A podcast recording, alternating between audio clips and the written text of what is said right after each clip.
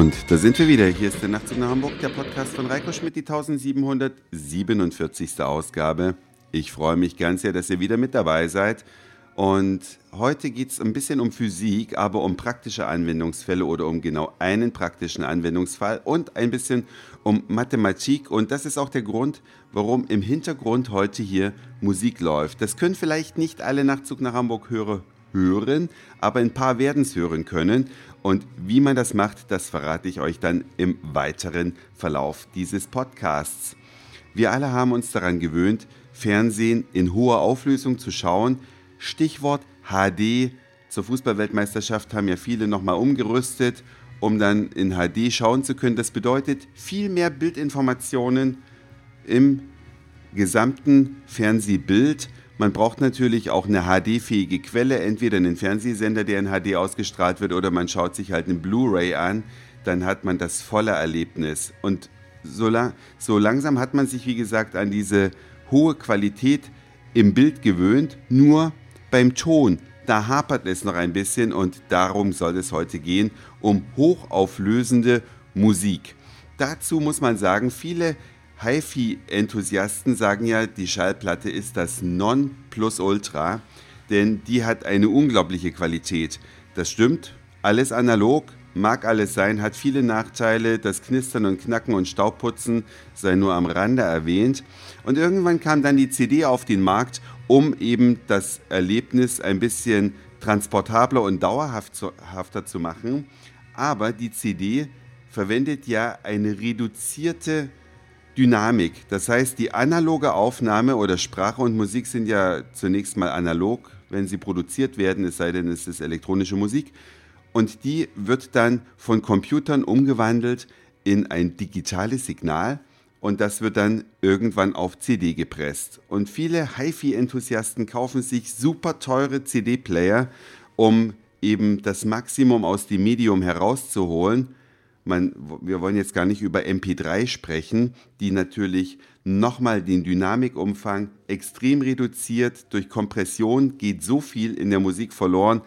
Alles, was auf iPods und so weiter stattfindet, ist nicht wirklich eine originale Soundqualität. Aber die CD ist es eben auch nicht mehr, denn die CD gibt es seit 30 Jahren. Vor 30 Jahren konnte man es nicht besser, aber heute gibt es eine Stufe darüber. Das nennt sich dann Hi-Res Audio, steht wie gesagt für hochauflösendes Audio.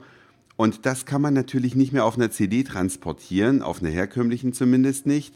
Man braucht dafür einen speziellen Player, ein Abspielgerät, das sollte unter gar keinen Umständen ein Computer sein, weil der ist natürlich aufgrund der eingebauten Soundkarte auch wieder auf Maximum CD-Qualität getrimmt. Mehr kann ein Computer so aus der Box heraus nicht. Nicht mal ein Mac kann das. Auch für den braucht man ein Zusatzgerät, wenn man die Musik dann in höherer Auflösung als CD hören möchte.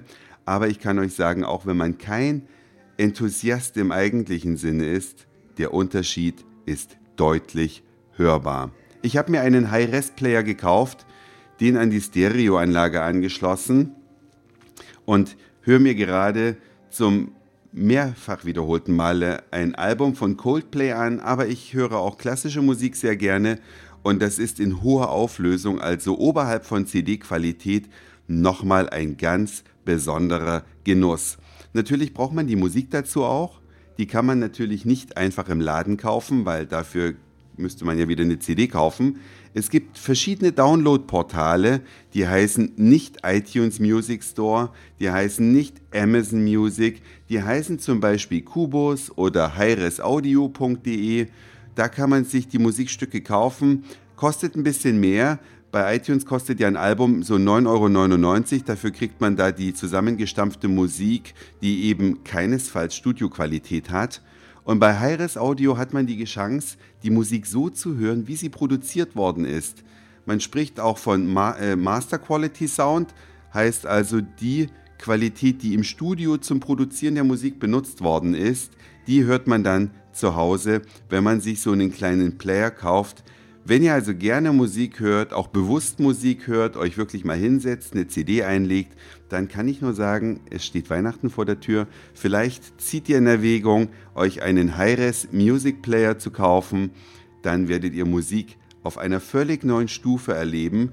Man zahlt um die 15 Euro für ein Album in hoher Auflösung. Es hat dann keinen Kopierschutz. Es hat also, es sind die puren Daten und für die Ohren ist es ein Gedicht. Das war's für heute. Ach so, nee, gar nicht, war noch gar nicht für heute.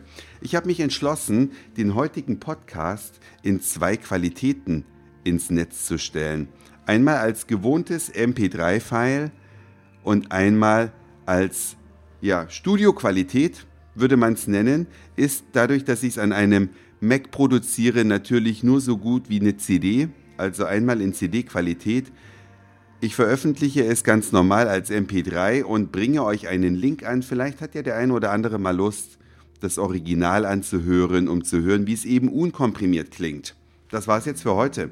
Dankeschön fürs Zuhören, für den Speicherplatz auf euren Geräten. Ich sage Moin, Mahlzeit oder guten Abend, je nachdem, wann ihr mich hier gerade gehört habt.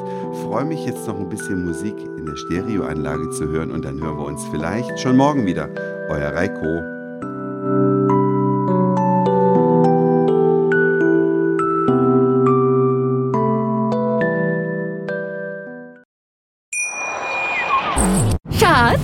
Bin neu verliebt. Was? Da drüben. Das ist er. Aber das ist ein Auto. Ja, eben. Mit ihm habe ich alles richtig gemacht. Wunschauto einfach kaufen, verkaufen oder leasen. Bei Autoscout24. Alles richtig gemacht.